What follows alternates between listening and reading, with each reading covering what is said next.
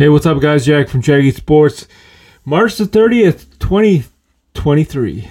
And Dallas, Dallas, Dallas. There's only two games in the NBA tonight. Boston taking on Milwaukee. Should be a good one. And New Orleans taking on the Denver Nuggets. New Orleans is fighting for their playoff lives, but that's in Denver, Mile High City. But we are not talking about either of those teams. We are talking about Mr. Kyrie Irving and the Dallas Mavericks. So basically, Kyrie said it was a it's a cluster beep with Dallas, and that is something because at the end of the day, you have to think to yourself, Kyrie came to Dallas because he wanted the trade. And they tri- shipped him off to Dallas. Now it's not working in Dallas like it didn't work in Brooklyn and it didn't work in Boston.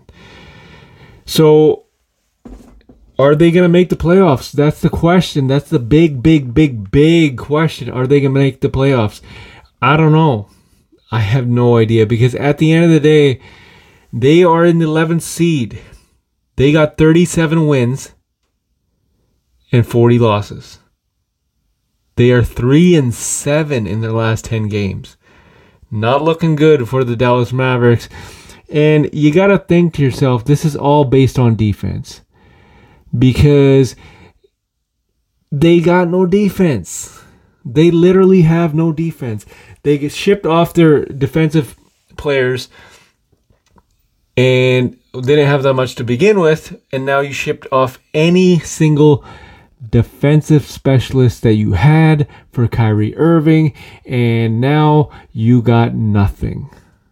Literally nothing. Kyrie Irving's gonna leave. Kyrie Irving is gonna walk come July 1st. He is done. He is no longer staying in Dallas. This is Jag from Jaggy Sports.